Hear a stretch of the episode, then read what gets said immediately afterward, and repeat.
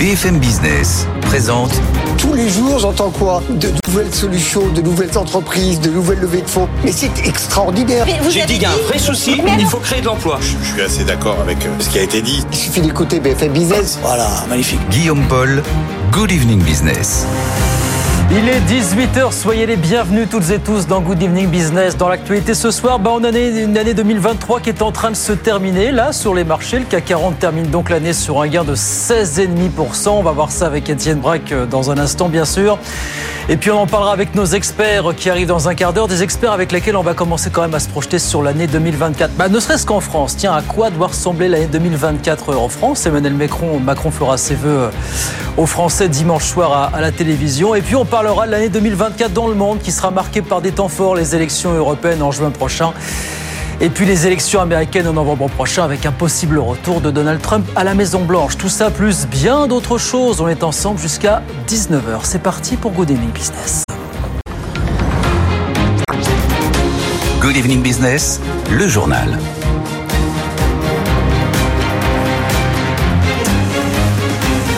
Donc, Étienne Braque, bonsoir. Bonsoir. C'est terminé pour l'année 2023 sur les marchés boursiers européens. Le CAC 40 qui fait 16,5%, une très belle année. Ça tranche un petit peu avec ce qu'on avait connu en 2022, là, quand même. Ah oui, parce que si on remet les pendules à l'heure, euh, il y a un an, on parlait d'un CAC 40 qui perdait euh, 10% sur euh, l'année donc euh, 2022. Et donc là, ce soir, euh, au record, euh, pas de record, hein, mais vous avez quand même un CAC 40 qui aura gagné euh, 20% si vous prenez en compte les dividendes, et donc euh, 16,5% pour le CAC 40 dont on parle tous les jours, 7543 points.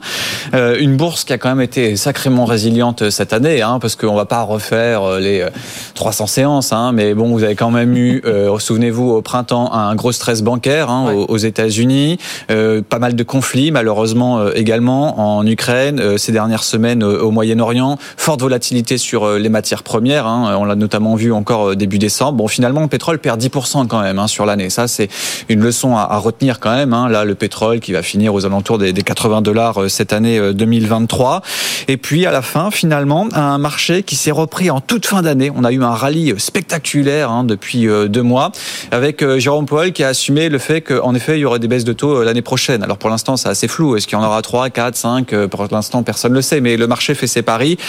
Et le marché, il est drivé par euh, les taux, hein, comme toujours. Hein. Souvenez-vous, il y a deux ans, on parlait euh, de Tina, il n'y a pas d'alternative, les taux sont à zéro, faut aller en bourse pour gagner de l'argent. Bon, bah là, euh, le marché, il se dit, si les taux baissent, ça va être bien pour euh, la bourse, puis surtout, ça va être bien pour les entreprises, parce que là, il y avait quand même des entreprises, quand vous avez des taux à 4-5, euh, qui réduisent leurs investissements. On l'a vu ces dernières semaines. Ouais. Et en parlant d'entreprise, ça va vraiment être le maître mot dans un mois avec les résultats annuels. Et c'est vraiment là où ça sera intéressant, parce que pour l'instant, c'est compliqué de voir clair en termes de- d'entreprise. Euh, on a des signaux qui nous montrent que la consommation n'a pas été terrible là au mois de décembre. À l'inverse, des signaux qui montrent que ça va un petit peu mieux. Donc ça sera vraiment le juge de paix, hein, les, les résultats euh, annuels dans, dans un mois. En tout cas, pour l'instant, vous avez quand même une très belle année boursière en, en 2023. Plus 16,5% donc pour le CAC 40, plus 44% depuis le début de l'année pour le Nasdaq. Après Ouais, bah. moins- moins 33 l'année dernière, quand le S&P est à 1% de son record historique et que le Dow Jones gagne 13% et qui, lui, est sur des plus hauts historiques ce soir. C'est ce qu'on appelle une belle année, effectivement, qui se termine dans quelques heures du côté de Wall Street, évidemment. Merci beaucoup, Étienne. On vous retrouve dans un instant pour voir si c'est quand même passé quelques petites choses aujourd'hui à la Bourse de Paris, dernière séance de l'année. Mais enfin bon, il y a toujours de quoi raconter. Merci, Étienne. À tout de suite. Euh, belle année sur les marchés. Par contre, là où c'était un peu plus calme, c'est du côté des opérations de Fusac. Fusac Acquisition dans, dans le monde. Bonsoir, Zidane Azouzi. Bonsoir Guillaume. C'est de façon assez simple, c'est la pire année depuis 15 ans finalement, Zidane. hein. Évidemment, Guillaume, c'est une année noire pour le secteur, vous l'avez dit, chiffrée à 2900 milliards de dollars, soit une baisse de 17% sur un an. C'est la deuxième baisse consécutive de plus de 10%, puisque la contraction était l'année dernière de 46%. Cette mauvaise série est une première, vous l'avez dit, tout simplement, depuis la crise financière de 2008. L'Europe est particulièrement à la peine, avec une décrue de 28%, la plus forte baisse régionale. La France voit-elle ses fusions, acquisitions baisser de 34% pour rester sous les 50 milliards d'euros? On est loin très loin des 300 milliards d'euros chiffrés il y a deux ans. Bon, l'Europe souffre, par contre les Américains s'en sortent un petit peu mieux. Souvent c'est comme ça d'ailleurs. Hein. Évidemment, une baisse, 6% à peine, notamment grâce au pétrole. Les rachats de Hess par Chevron et de Pionnier par ExxonMobil dépassent tous les deux les 50 milliards de dollars.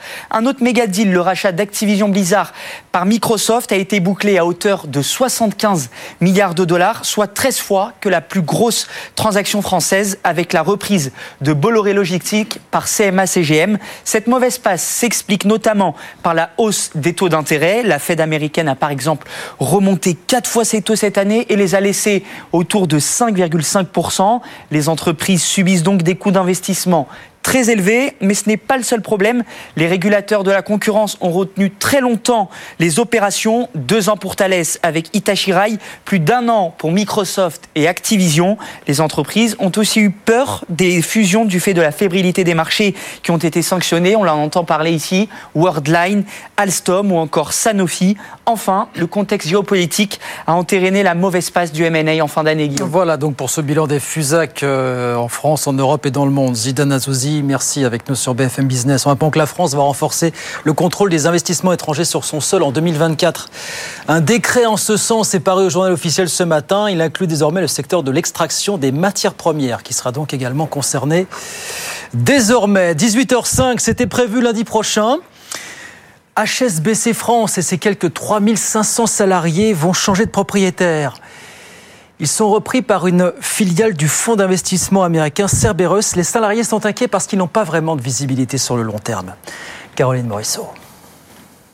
C'est le grand saut dans l'inconnu, résume un représentant du personnel. Le repreneur leur a livré très peu de détails sur son projet industriel. Seule certitude, il s'engage à conserver les salariés pendant au moins 12 mois. Il va ressusciter la marque CCF, l'ex-crédit commercial de France, marque qui a conservé une forte notoriété et sur laquelle il compte pour retenir les clients. Pas sûr toutefois que cela suffise. Ces 750 000 clients plutôt aisés et multibancarisés vont devoir changer de RIB, de chéquier, de carte bancaire.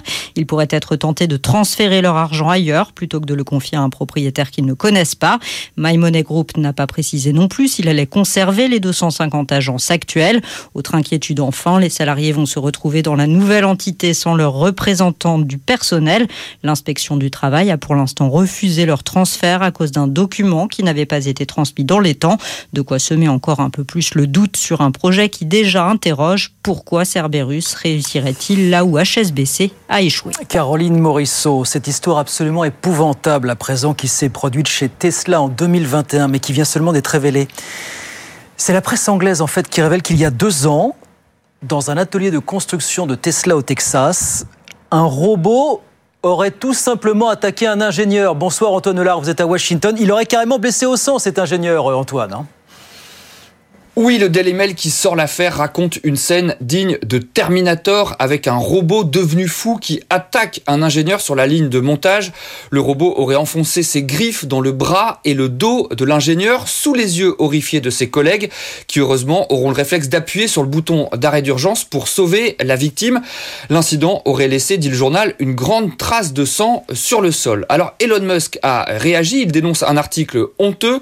Selon lui, il s'agit en fait d'une erreur humaine l'ingénieur tout simplement aurait oublié de désactiver euh, ce robot, euh, qui est en réalité un bras robotisé programmé pour soulever des pièces en aluminium, et c'est en effectuant ce mouvement euh, mécanique pour lequel il est programmé qu'il aurait percuté l'ingénieur. Ça n'est pas une attaque, affirme le milliardaire. Alors il n'empêche, cet incident pose la question de la sécurité dans les usines Tesla. Selon un rapport, les accidents du travail y seraient quasiment deux fois plus nombreux que chez les autres constructeurs. Tesla est par ailleurs accusé de minimiser ces chiffres, ce qui lui permet d'obtenir tout un tas d'avantages fiscaux au Texas. Ça donne foi en l'avenir, décidément. Antoine Hollard à Washington pour BFM Business. Sinon, alors tenez, nous sommes fin décembre. Euh, votre salaire va vous être versé, 13e mois, peut-être des primes. Eh bien, écoutez les bons conseils de Marie-Cœur de Roy. Si vous avez encore un crédit immobilier sur le dos, il y a peut-être quelque chose d'intéressant à faire pour le coup. Marie Avec des taux d'intérêt multipliés par 4 en l'espace de 3 ans, l'enjeu est désormais d'accélérer son désendettement. Des courtiers vont même jusqu'à conseiller d'utiliser l'argent récolté en fin d'année pour procéder à un remboursement anticipé partiel des emprunts et les gains sont potentiellement importants.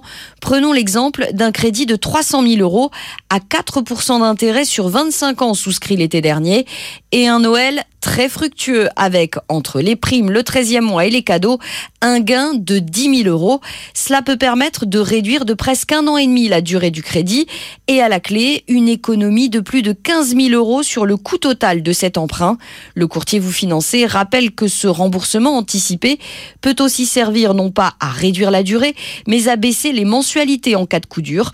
Pour tout cela, il faut évidemment au préalable vérifier son offre de prêt. L'enjeu étant que les éventuelles pénalités lors d'un remboursement anticipé ne réduisent pas les économies attendues. Voilà les bons conseils de Marie Cœur de Roy, journaliste immobilier, BFM Business. Puisqu'on parle d'immobilier, le chiffre est tombé tout à l'heure, il n'est pas bon. En novembre, le nombre de permis de construire délivrés en France a baissé de 1% par rapport à octobre. Sur 12 mois, la baisse est de 5,5%, chiffre communiqué par le, gouvernement. Euh, puis alors, tenez, on parlait de Terminator il y a quelques instants avec Antoine Hollard. On va parler cinéma. De l'année 2023 au cinéma. En France, figurez-vous que le niveau de fréquentation des salles est revenu quasiment au niveau d'avant Covid. Et une fois de plus, il faut bien le reconnaître, il faut dire merci aux blockbusters américains. Julien Casquet nous raconte ça. Les cinémas ont vendu 180 millions euh, de euh, tickets euh, cette année selon les professionnels du secteur, une augmentation de 20% par rapport à l'année dernière. Un soulagement hein, donc pour la filière, même si le cap des 200 millions d'entrées ne sera pas franchi alors qu'il avait été dépassé sur les six dernières années avant la pandémie. Les films américains et notamment les blockbusters porte toujours le marché avec 7 films dans le top 10, hein, dont Barbie, Oppenheimer ou Super Mario Bros, le film le plus vu de l'année avec 7 millions d'entrées. Et parmi les succès français, on retrouve aussi les Trois Mousquetaires ou le second volet d'Alibi.com. Les films français hein, continuent d'ailleurs de bénéficier d'un certain euh, engouement puisqu'ils représentent désormais près de 40% des entrées en raison hein, d'une baisse de l'offre des films euh, américains depuis 2020 une baisse hein, qui pourrait euh, se prolonger euh, l'année prochaine. Les salles françaises redoutent en effet hein, que la grève des scénaristes à Hollywood, hein, qui s'est terminée en octobre, retarde l'arrivée en France de grosses productions américaines. Julien Casqui, le bilan ciné de l'année 2023 en France. 18h11, allez on retourne sur les marchés, la dernière. La dernière de l'année, Étienne. Alors, on a fait le bilan de l'année. Est-ce qu'il s'est passé des petites choses quand même en ce, en ce 29 décembre ou alors c'était calme plat là Des petits arbitrages de, de portefeuille, hein, puisque fiscalement c'était maintenant ou jamais. Alors, il y a eu quelques inquiétudes parce que vous avez un CAC 40 qui était dans le rouge dans les dernières secondes de cotation alors la clôture et puis finalement au fixing il a gagné 0,1%, toujours au-delà des 7500 points, 7543 points. À Wall Street là, ça commence à caler puisque vous avez trois indices américains qui sont dans le rouge. Alors bon, la baisse du jour ne remet pas du tout en cause l'année boursière. Hein, je vous ai dit tout à l'heure, plus 40% pour le Nasdaq, plus 25% pour le S&P 500 qui est à moins de 2% de son record historique. Néanmoins, attention parce que vous avez S&P 500 qui gagne plus que 0,1% sur la semaine. Et hier soir, je vous disais, on est peut-être bien parti pour signer une neuvième semaine dans le vert, ce qui n'est pas arrivé depuis 2004 pour le S&P 500. Donc là, euh, bon, ça se joue vraiment à, à peu de choses hein, pour le S&P 500. Néanmoins, vous avez un Dow Jones et un Nasdaq qui signent 9 séances dans le vert, ce qui est quand même extraordinaire. hein. Ça montre quand même bien l'ampleur du rallye de ces dernières semaines. Le pétrole qui se stabilise à 80 dollars. Et puis enfin, un dernier mot, tiens, sur Nvidia. Ça fait longtemps qu'on n'a pas parlé. Qui va lancer de nouvelles puces pour la Chine. Vous savez, suite au conflit Ouais. entre les États-Unis et la Chine, il y aura une puce dédiée pour la Chine qui sera un petit peu moins euh, puissante. Alors ça fait pas monter le titre, à moins 0,9%, mais il a quand même gagné 240% depuis le début de l'année. C'est quand même l'un des faits marquants de cette année, hein, l'intelligence artificielle, Nvidia et toutes les valeurs liées à la tech qui ont très largement explosé à la hausse cette année. Donc le Dow Jones qui cède 0,3%, 37 585 points, et le CAC 40 donc qui clôture de justesse dans le vert, plus 0,1, 7 543 points. Merci beaucoup, mon cher Étienne. Rendez-vous donc la semaine prochaine, l'an prochain, pour de nouvelles aventures hein, sur les marchés, évidemment, sur, euh, sur BFM Business. 18h13. Maintenant, on va rester dans l'ambiance des fêtes. Les champagnes de luxe, les vins de prestige cette saison. Alors, on dit toujours que ce sont des produits extrêmement convoités par les investisseurs, sauf qu'apparemment, bah, cette année, c'est plus la même. Conjoncture s'est retournée et le marché s'est considérablement détérioré pour ces deux produits qu'on qualifie de produits phares. Zidane Azouzi nous raconte ça. Le champagne haut de gamme est en chute libre. L'indice de la bourse Livex, qui mesure les prix des 50 plus grands millésimes, est en baisse de plus de 17% sur un an. Mais Charles Armand de Bellonnet, directeur général de la maison Bollinger, se veut rassurant. Il faut dire qu'on a eu l'année dernière une année exceptionnelle pour la Champagne puisqu'après la crise du Covid, on a atteint des, des niveaux historiquement hauts et euh, on rentre en ce moment dans une période plutôt de stabilisation, donc euh, rien de très inquiétant pour la Champagne. En effet, il y a quelques mois, le secteur était très dynamique. Le champagne millésimé connaissait sa plus forte hausse jamais enregistrée en 2021, avec un bond de 41%, tandis que les grands crus de Bourgogne ont bondi de 39% entre 2020 et 2022. Mais la tendance du marché a radicalement changé, avec la hausse des taux d'intérêt et le ralentissement de la demande chinoise. Selon des acteurs du secteur, les prix sont sur le point de se stabiliser. En revanche, ils estiment que le retour des acheteurs pourrait prendre du temps. On se met avec modération, évidemment. Zidane Azouzi avec nous sur BFM Business. Il est 18h15. On revient avec les experts dans un instant. Pour parler de quoi? Bah De tout ce qui nous attend en 2024. L'année 2024 en France, la feuille de route d'Emmanuel Macron. Tiens, nos experts diront ce qu'ils en attendent, notamment des vœux du 31 décembre. Et puis euh, France Travail qui va remplacer Pôle emploi, la lutte contre le chômage. Et puis les grands rendez-vous internationaux, les élections européennes, les élections américaines, bien sûr. Tout ça jusqu'à 19h. À tout de suite. BFM Business présente Good Evening Business, les experts du soir. Allez, 18h16, ils sont là, nos experts du soir, et je les remercie d'être là pour la dernière de l'année dans Good Evening Business. Bruno Coquette avec nous. Bonsoir Bruno, bienvenue, docteur en économie, chercheur associé à l'OFCE. Guillaume Duval, bonsoir, ancien rédacteur en chef d'Alternatives économiques. Frédéric Farah, bonsoir. Économiste, enseignant à Paris-Sorbonne, Xavier Patrolin, président d'Albatros Capital. Bonsoir Xavier. Bonsoir Guillaume. Beaucoup de choses à voir, on va commencer à se projeter sur 2024. Alors non, juste 45 secondes sur l'année des marchés, la très bon cru sur le CAC 40, 16,5%. Ça tranche avec les moins 10% de l'an dernier. Hein. C'est pas du tout le même contexte. Là. Oui, et puis ça aurait été un relevé totalement différent au, 30 octobre. Ouais. Euh, L'essentiel de la hausse s'est concentré sur les deux derniers mois dans le mouvement de forte décrue des taux d'intérêt qui ont poussé les valorisations. On a gagné sur les deux derniers mois à peu près 11%. Donc sur les 16,37 de variation du CAC 40 en bilan annuel, ouais. on a les, quasiment les trois quarts qui ont été con, construits sur les deux derniers mois avec la forte baisse des taux longs les taux longs sont passés de 3,50 à 2,50 et ça a eu un effet de baisse sur les primes de risque et donc ça. Je traduis ça, je traduis ça par ne nous emballons pas finalement. Ne nous emballons pas parce que probablement que le marché a été un, un, peu vite en besogne, oui. Oui. Non, je sais pas si vous avez un mot à dire sur cette année boursière. Comment ça, vous regardez ça comment, Frédéric? Non. Ça vous laisse de, de marbre, littéralement. L'exubérance des marchés financiers, euh, voilà, en général. Ouais, non. Est-ce que ça veut dire pour autant que l'économie réelle se porte mieux? Ah. Est-ce que ça veut dire pour autant que tout l'avenir s'annonce? Tout ça est décorrélé désormais, vous le savez. Est-ce que... Donc voilà, donc euh, ok. Euh, mais pour, pour le reste, le pouvoir d'achat, le niveau de vie, euh, ouais. pas bon. Je, je, il peut y avoir une corrélation. Je dis pas qu'il n'y en a pas, mais bon, de sur deux pas ça qui me... Oui, Bruno. Non, de toute façon, il y a énormément de mouvements nominaux. Hein, L'inflation, oui. les taux d'intérêt, les taux de change, les taux de change réels. Il y a un moment donné, ça va avoir des effets réels. On n'arrive pas à voir lesquels, mais va y en avoir. C'est oui. une certitude. Bon. Donc retour. Euh... Non mais il y, y, a, y a quand même quelque chose. Il y a deux points qui, qui justifient, en, on va dire entre guillemets, ce, ce, ce, cette progression. C'est que premièrement, on a eu un reflux de l'inflation sans récession pour l'instant, ouais. sans récession mondiale vrai, et sans, vrai, on a plutôt une phase de stagnation. Alors peut-être que ça changera sur la, et surtout on a un niveau de profitabilité des entreprises, en tout cas des entreprises cotées et en tout cas celle du CAC 40 qui reste extrêmement élevé. On verra ce que diront les boîtes qui vont commencer à publier les résultats annuels là fin, fin janvier. Oui c'est ça, mais globalement oui, on a un niveau de donc on n'a pas eu de récession bénéficiaire. L'inflation a été une bonne affaire pour les voilà. entreprises oui. et, et c'est. C'est un actif nominal. voilà. Ouais. Bon. Moment de vérité, donc fin janvier, on suivra ça, la séquence évidemment des résultats des, des entreprises sur, euh, BFM Business. Voilà pour les marchés. On vous laisse projeter sur 2024 ce soir, parce que bon, le premier rendez-vous, prochain rendez-vous, c'est le 31 décembre, après-demain dimanche, Emmanuel Macron à la télévision pour fixer le cap. Alors les sujets du moment, on les connaît, ils sont pas vraiment échos. La guerre au Proche-Orient, la montée de l'antisémitisme, le débat sur l'immigration, les émeutes urbaines, l'affaire de Pardieu. Est-ce qu'il y a encore de la place pour parler économie et pour agir économiquement en 2024 et c'est oui, comme on a intitulé cette séquence, quelle feuille de route idéale pour vous, pour Emmanuel Macron en 2024 Pour vous, la feuille idéale de 2024 pour Emmanuel Macron, c'est quoi?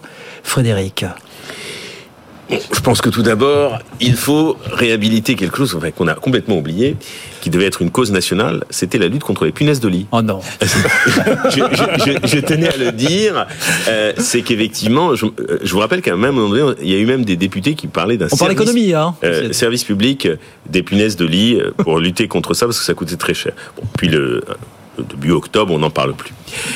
Euh, pour revenir à une autre considération économique, euh, comment dire cette fois-ci, euh, pour 2024.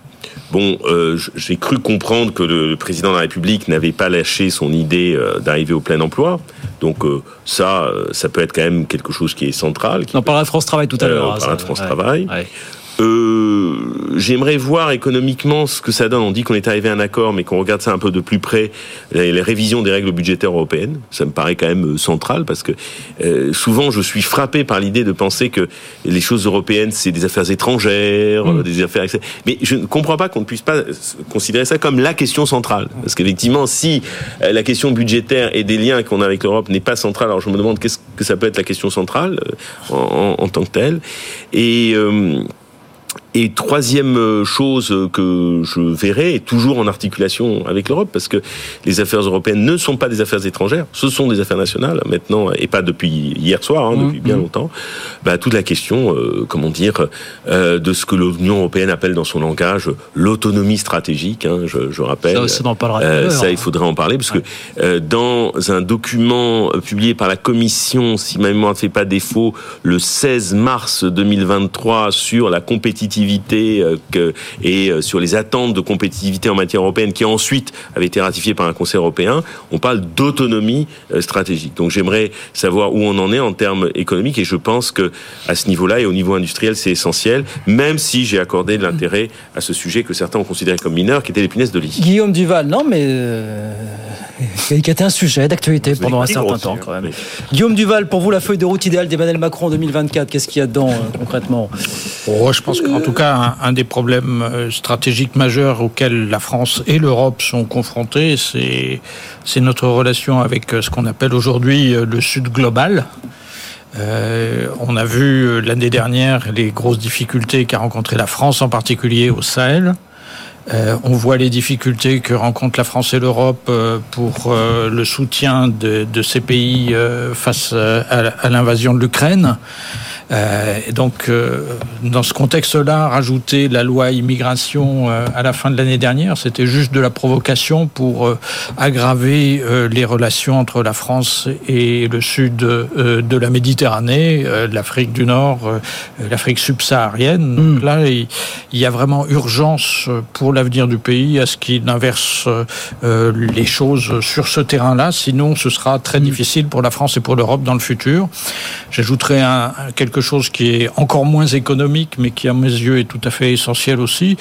Euh, je crois qu'il faudrait qu'il change le mode de scrutin euh, en France, c'est-à-dire que on est coincé dans une dynamique euh, du fait du scrutin majoritaire euh, de bloc contre bloc. On n'arrive pas à trouver des, consensus, des réformes euh, qui euh, rassemblent la société. Euh, on pourrait aller demain, dans le contexte politique d'aujourd'hui, à une majorité absolue d'extrême droite à l'Assemblée nationale. Euh, une des dernières choses utiles que pourrait faire Emmanuel Macron, puisqu'apparemment il ne sait plus quoi faire, euh, ce serait de changer le mode de scrutin. Il n'y a pas besoin de, mmh. de, changer la Constitution pour ça, mais si on allait vers davantage de proportionnel en France, on changerait la dynamique politique et je pense que ça aurait un impact économique et social très important. Est-ce que vous avez envie qu'il vous parle réforme encore Emmanuel Macron je, je, cite un, un, proche du président de la République, cité par Joël L'Opinion ce matin, qui disait, voilà, je le cite, on ferme une longue séquence de réparation qui a démarré en 2017. Il y a maintenant une séquence de projection à inventer. Il va falloir expliquer au pays ce qu'on lui propose pour les années à venir. Voilà. Qu'est-ce que vous avez envie d'entendre Emmanuel Macron vous dire au plan économique, les projections justement?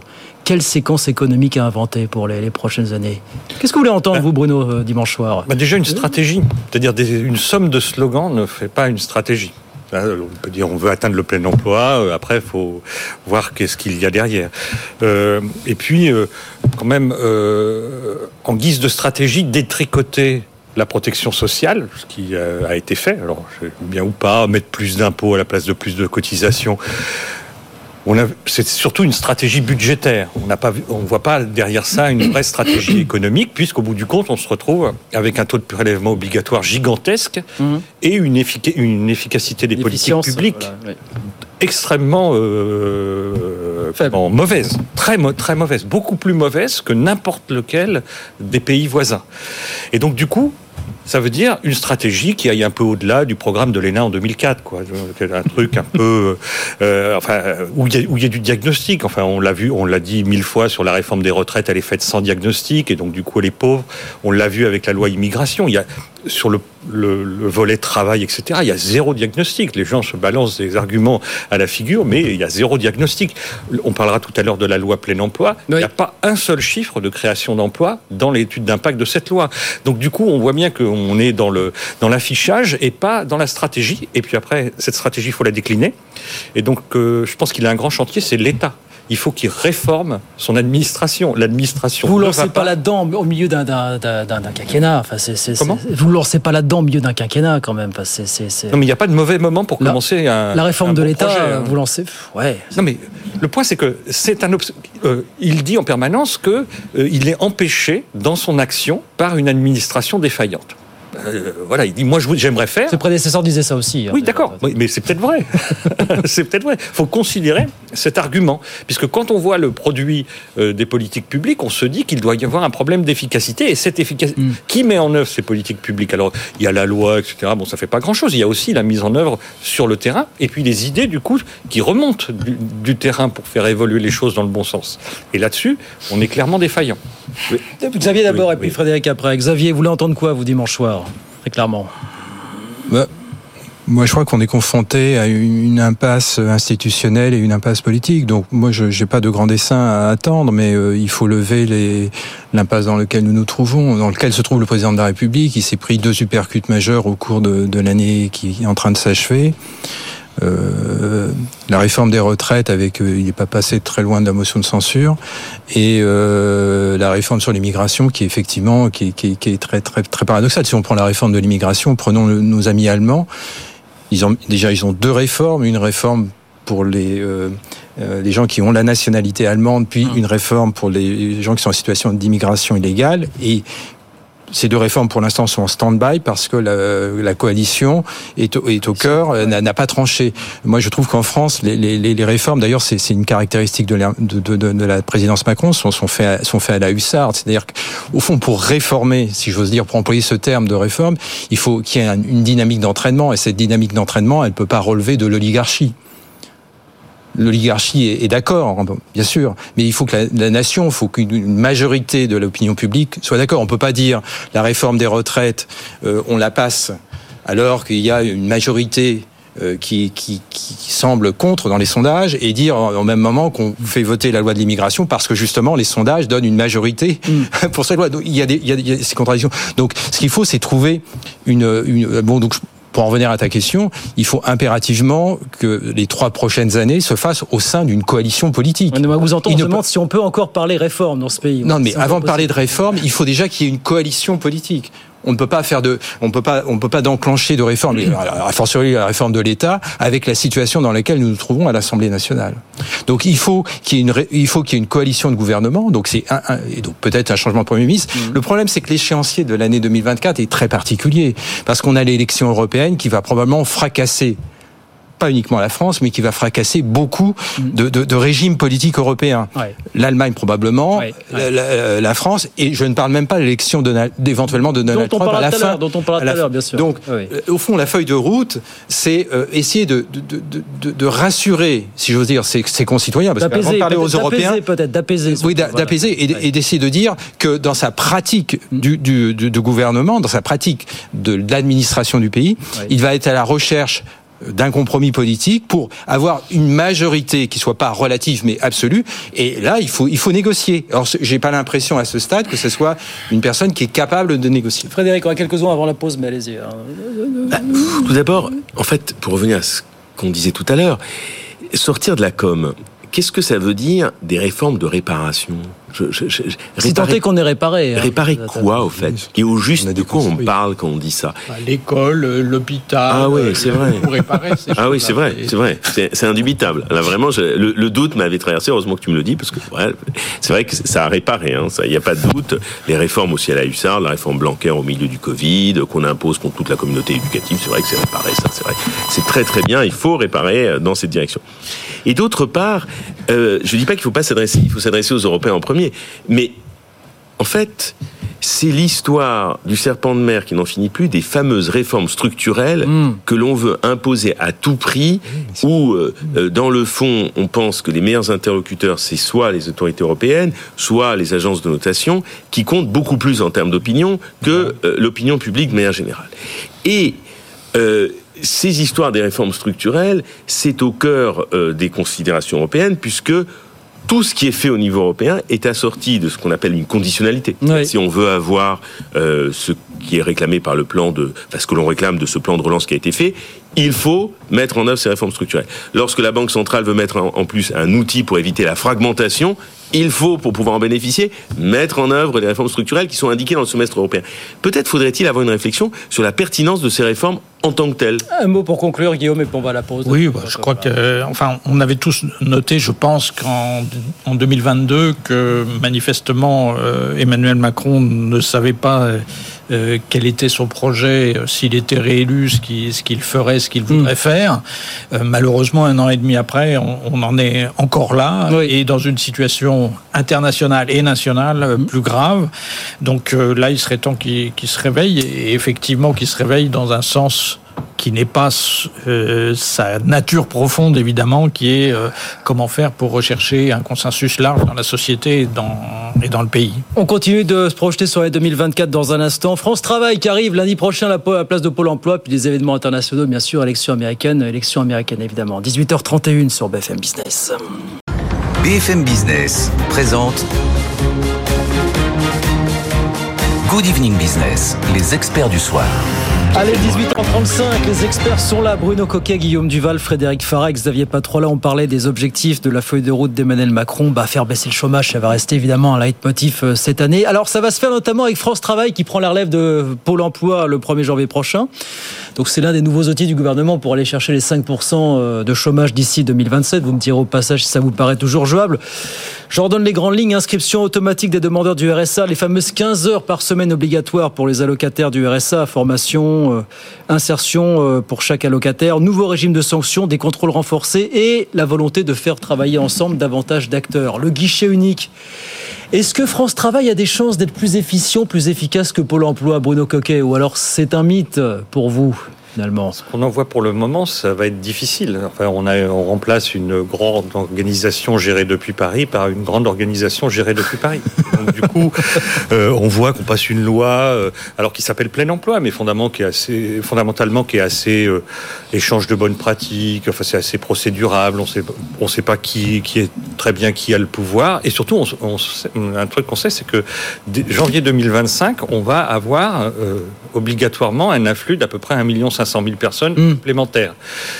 Euh, bon, Tous les indicateurs du RSA donc sont inscrits automatiquement désormais. Bah, ils sont inscrits. Et ils sont donc il faut euh, un entretien où on les reçoit. Ils sont euh, accompagnés donc font des entretiens où on, leur propose des choses.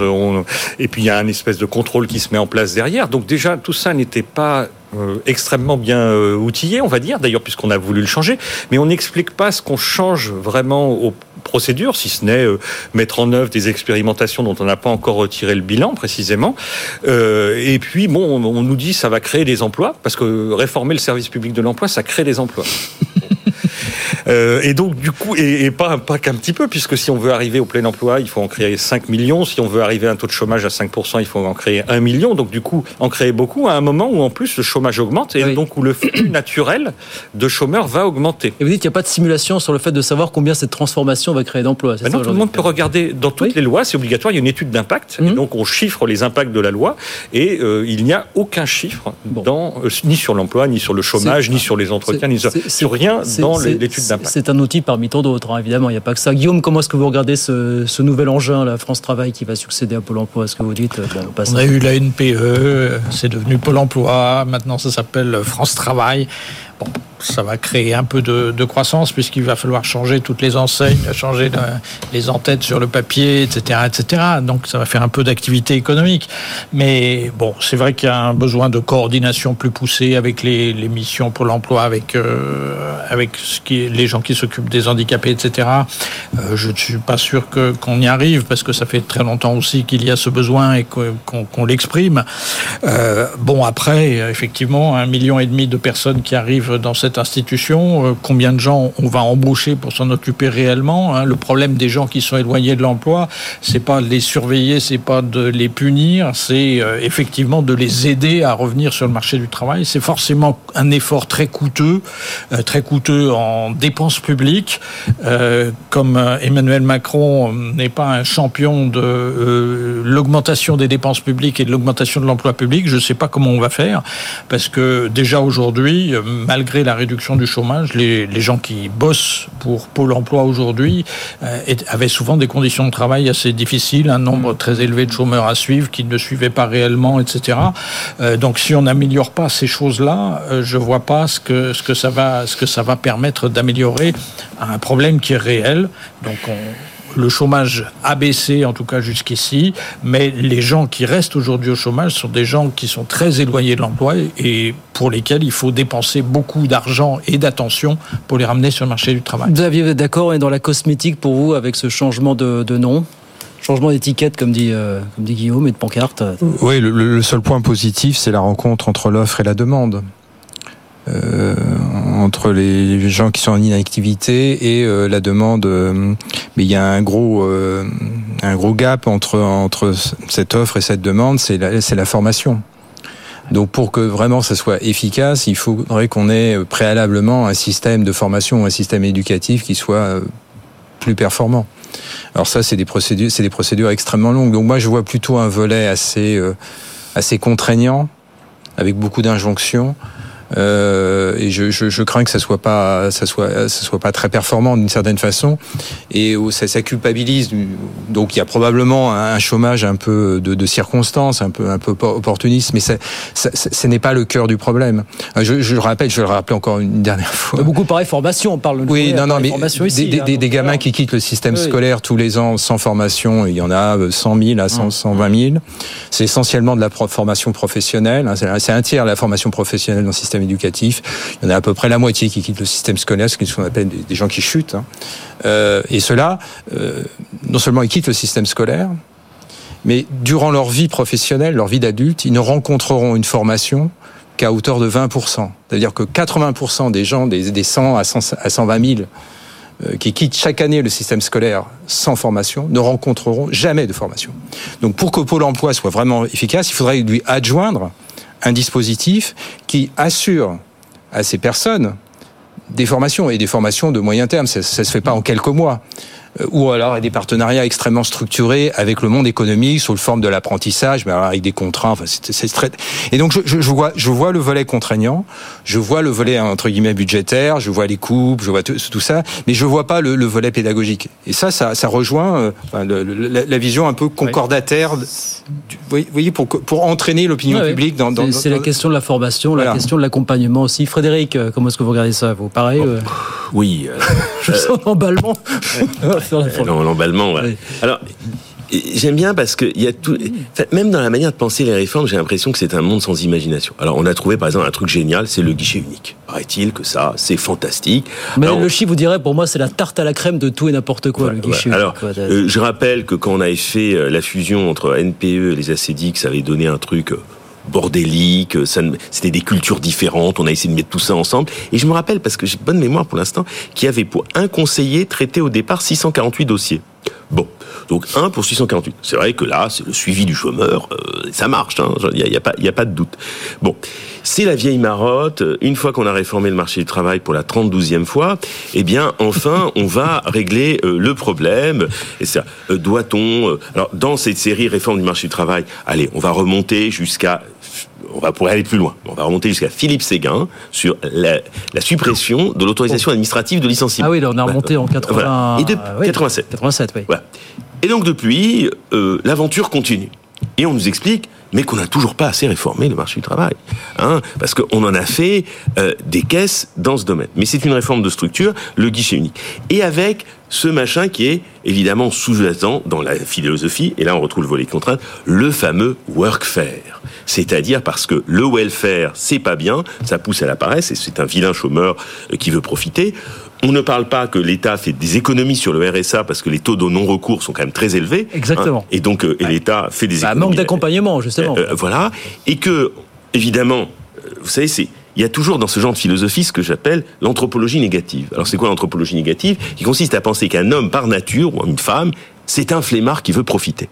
Et que si on ne le tape pas au portefeuille et si on ne le suit pas de près, il va vivre grassement sur les allocations des uns des autres. Alors, je voudrais faire un clin d'œil pour voir que tout ça est un archaïsme terrible. Pourquoi?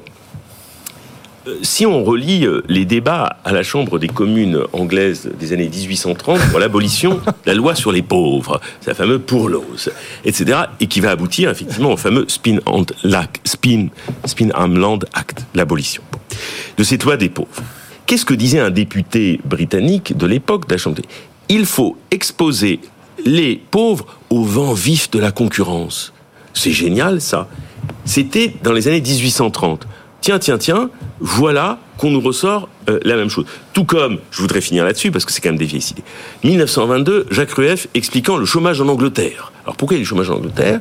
Parce qu'effectivement, les euh, chômeurs reçoivent une allocation qu'on appelle le DOL à l'époque. Alors ça, c'est pas bien. Et que les syndicats ont trop de poids. Et donc ça, c'est pas bien non plus. Donc j'ai comme l'impression qu'on nous ressort des vieux machins en version moderne. Ça va être de la cosmétique, ça va nous créer encore. Et à la fin, vous savez, la folie dans Pôle emploi, à la fin, ça a créé de l'emploi. C'est-à-dire il fallait créer davantage de gens à Pôle emploi Ah pour oui. gérer les chômeurs. Là, Donc c'est- une folie, quoi. Que comprendre quand il faisait allusion aux fameuses 15 heures de formation hebdomadaire euh, imposées aux allocataires du RSA, Guillaume. Voilà, c'est de ça que vous voulez. Oui, c'est. enfin, ça fait partie de ces paradoxes euh, amusants, intéressants en tout cas. Si vous voulez, les, les libéraux euh, en économie, euh, donc ce que ce que- ce qu'évoquait Frédéric là justement, en fait, i- i- ils ont une vision très soviétique. De, de la société et de l'économie, c'est le travail forcé. Si vous voulez, en Union soviétique, il n'y a jamais eu de chômeurs. Dans tous les pays de l'Est, il n'y a jamais eu de chômeurs euh, parce que l'État euh, décidait de placer les gens à tel ou tel endroit et de leur faire faire telle, telle ou telle chose et tout le monde était occupé. On a l'impression que le rêve d'Emmanuel Macron, c'est ça. C'est euh, c'est le point où les où les où les les staliniens se rejoignent avec les ultralibéraux, si vous voulez. C'est vrai? Beaucoup l'allégorie. euh, Bruno Coquet. Ouais, moi j'aime bien, je suis d'accord avec Que peut-on attendre de la formation Alors voilà, c'est- voilà. euh, sujet phare, votre sujet de prédilection. il y a euh, beaucoup Bruno. moins euh, de, de- Vous allez me dire qu'on aurait dû mettre encore plus d'argent sur la formation, et pas forcément sur la création cosmétique de, de France Travail. Pas forcément. Non, pas Pourquoi? Parce que moi, je partage l'idée de Gabriel Attal comme quoi il y a un problème dans euh, le système éducatif que euh, quand euh, on ne sait pas lire, écrire euh, correctement, à l'entrée- en- on maîtrise pas les bases, comme on dit, à l'entrée en sixième, mais qu'en même temps, on a une euh, 80% d'une classe d'âge au bac. C'est factuel. Hein, sans compter tous les gens qui sont diplômés de CAP, de BEP, qui sortent pas sans diplôme ni qualification du système scolaire. Aujourd'hui, on a beaucoup baissé par rapport aux 100 000, euh, 150 000 qu'on avait en tête, parce que euh, facialement, les gens sont ou diplômés du bac ou diplômés d'autres choses via l'apprentissage ou pas. Et donc du coup, c'est euh, euh, laissé pour compte du système scolaire, ils n'existent pas vraiment. Donc déjà, euh, là, on voit bien que il y a une racine dans le système scolaire. Après ça, les entreprises ont pris l'habitude que l'État paye la formation professionnelle. Donc il y a une demande très forte sur la formation professionnelle, sur l'apprentissage, etc., d'intervention de l'État, parce que c'est bien plus pratique que ce soit l'État qui paye plutôt que euh, le- les entreprises, comme ça se passait toujours auparavant et comme ça se passe d'ailleurs dans euh, beaucoup de pays du monde. hein. Donc, euh, et, et donc, et en plus, on a du coup un écart beaucoup plus grand à combler entre des entreprises qui se reposent sur l'État pour la formation professionnelle et d'autre part des gens qui sortent du système scolaire beaucoup plus qualifiés qu'on ne croit et qu'ils ne le sont réellement. Et donc il y a à la fois un besoin, une demande et donc du coup de l'argent. Mais non, le point c'est que il faut prendre le, déjà le problème par les deux bouts. Pour bien utiliser l'argent public, il faut l'utiliser dans le système éducatif. Il faut faire attention à ce que euh, les gens sortent bien éduqués du système scolaire et après les spécialiser dans un métier, etc. En système scolaire ou universitaire, les spécialiser dans un métier. Et ça, ça revient aux, aux entreprises, aux branches. Ça a été créé pour ça, entre autres les branches. Et au milieu de tout ça, eh ben, il y a le résidu de formation professionnelle. Est-ce qu'on a besoin de plus d'argent? C'est pas sûr. Et donc, qui va se porter sur les gens les, qui restent, en dépit de tout ça, éloignés du marché du travail.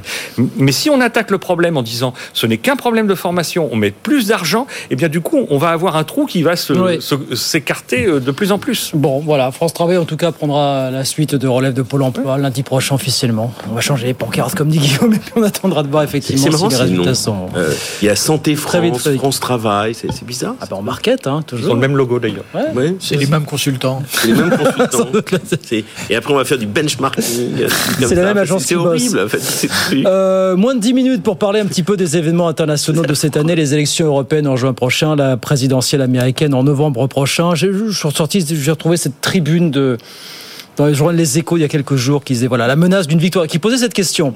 La menace d'une victoire de Donald Trump en 2024 sonne-t-elle comme une incitation forte à accélérer sur la voie de l'autonomie stratégique pour l'Europe?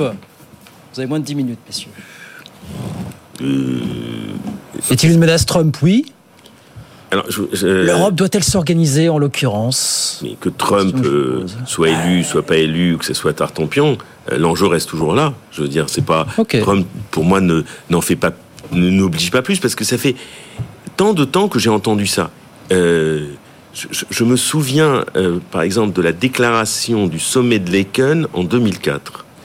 Alors, euh, donc, euh, alors, dans cette déclaration euh, du sommet de l'Eken de 2004, donc je le dis parce que ça va faire... Épaté à chaque fois par cette capacité. De... Ça, fait 20 ans. Ces trucs m'obsèdent. Je suis désolé, mais ça, m'obsède. Donc, alors qu'est-ce qu'on dit à l'Eken il y a 20 ans? Je ne sais pas si on va célébrer ce truc, hein, j'en sais rien, mais peut-être que oui. On nous expliquait là-dedans qu'il fallait que l'Union européenne devienne, euh, comment on dit, une puissance stratégique, mmh. que les citoyens se rapprochent d'elle, euh, qu'elle compte davantage dans les affaires du monde. C'était nécessaire. Tout comme je rappelle le 23 mars 2000, euh, le sommet de Lisbonne, qui expliquait qu'il fallait qu'à l'horizon de 2010, on devienne euh, l'économie la plus compétitive et de plein emploi. Je, je rappelle. Donc j'ai l'impression que ça fait 20 ans que j'entends cette histoire qu'il faut qu'on pèse davantage dans les aventures du monde, qu'on soit l'économie la plus compétitive. Alors moi je voudrais pas qu'on attende Trump ou la victoire de Poutine en Ukraine ou que sais-je pour se dire tiens Réveillons-nous les amis. Donc euh, j'ai l'impression que c'est un discours qui est récurrent dans l'histoire contemporaine européenne parce que l'Europe a toujours hésité entre plusieurs choses, c'est-à-dire Europe marché, Europe solidaire ou Europe puissance. Mais elle n'a jamais su mais où oui, aller. Mais, oui, mais vous savez bien que c'est dans l'adversité que l'Europe se sublime, de manière générale. Oui, j'aimerais bien. Xavier, il faut attendre que Trump repasse pour... Euh, avoir des regrets. Voilà. Est-ce que, le, est-ce que ça va être l'année du sursaut pour l'Europe finalement pour vous là? Je, non, je, je crains qu'on on, se, on se donnera rendez-vous fin de, de 2024, mais euh, au fond l'Europe est devenue un objet euh, politique euh, avec l'invasion d'une partie de l'Ukraine par, la, par les troupes russes. Et là, il y a eu un effet de sidération totale chez nos partenaires européens, notamment chez notre partenaire allemand qui, a, qui est en train de revisiter complètement son, son positionnement euh, géostratégique, mais ça ne l'empêche pas de commander des F-35 et d'attendre beaucoup des États-Unis, quand bien même Trump serait réélu. Donc je, je, je crains qu'on soit, de, je crois que euh, l'Europe a rendez-vous avec sa, avec son impasse euh, de ses pères fondateurs. Ces pères fondateurs ont voulu évacuer ce qui était à l'origine des affrontements du, du, continent européen depuis, j'allais dire, la nuit des temps, des affrontements, et d'être au fond un unique marché. Et la, la puissance nous fait peur la puissance, peut-être pas à nous Français, mais fait peur à beaucoup de nos partenaires. Et beaucoup de nos partenaires pensent que la puissance, c'est une puissance protectrice venant des États-Unis, Trump ou pas Trump. Et je pense qu'on n'est pas capable aujourd'hui de franchir le pas. Et les élections européennes vont, vont, euh, vont, vont probablement trancher ce, ce, ce dilemme parce que j'ai l'impression que dans les opinions publiques, notamment du côté de l'opinion publique allemande, avec la montée de l'AFD, si vous prenez les, les trois slogans de l'AFD, il fait globalement 20% des intentions de, de vote. Et euh, dans l'Allemagne de l'Est, probablement pas loin de 30.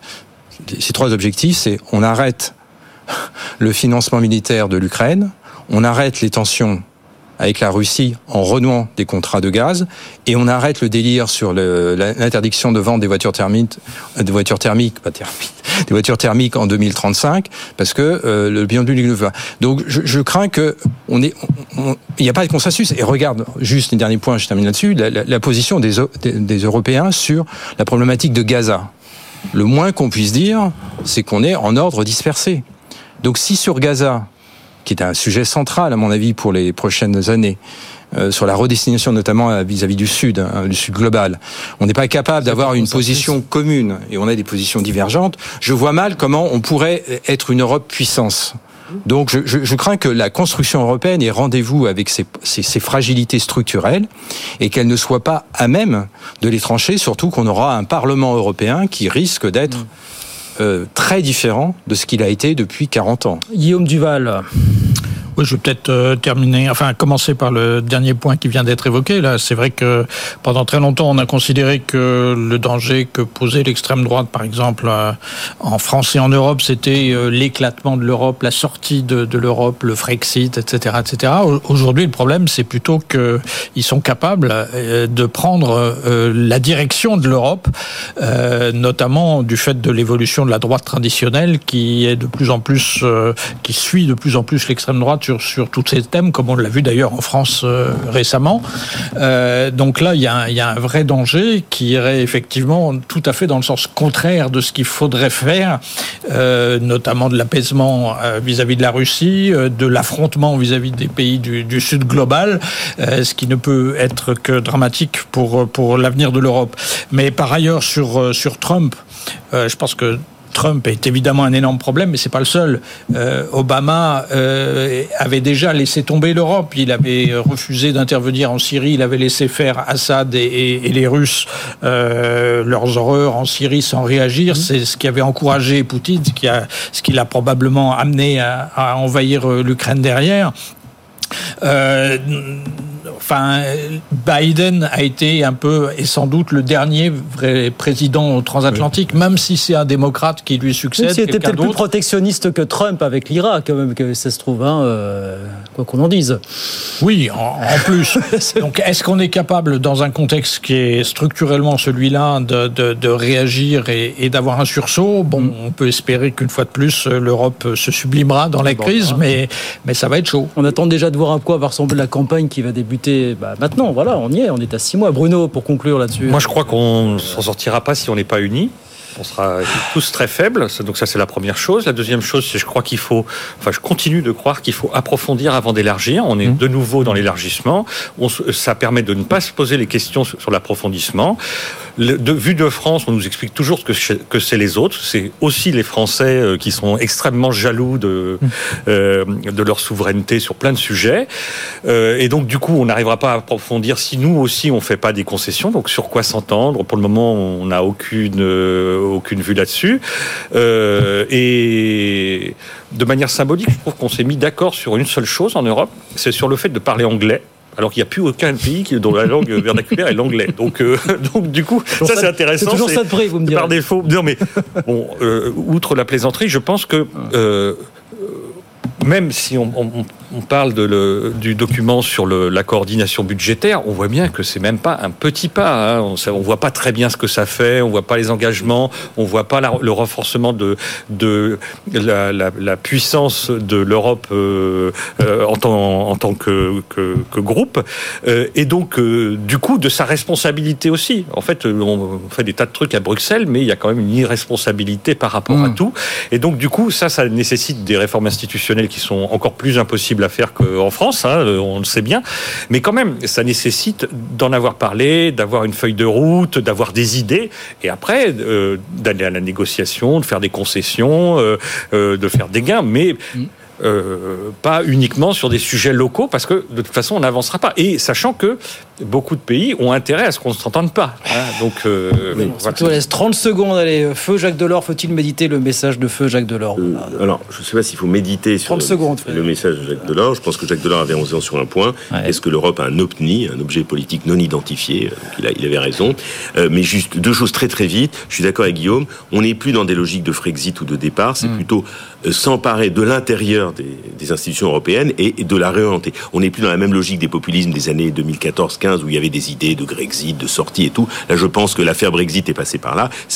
Et deuxièmement, pour faire un clin d'œil à l'OFCE d'ailleurs, euh, c'était l'introduction de rapport sur l'état de l'Union européenne 2007. Oh. Euh, donc euh, l'apothéose, donc l'apothéose et qui se terminait par les mots suivants que je cite parce que je ne voudrais pas m'emparer de choses qui ne sont pas de moi.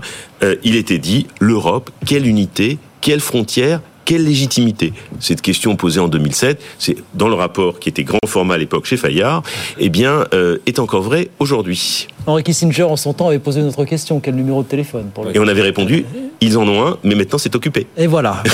voilà. Espérons que la ligne va se libérer en 2024. Voilà pour ces élections 2024 en Europe, dans l'Union européenne et puis aux États-Unis. Ça sera des gros morceaux. On suivra ça évidemment sur, euh, BFM Business. Merci messieurs d'être venus pour cette dernière de l'année.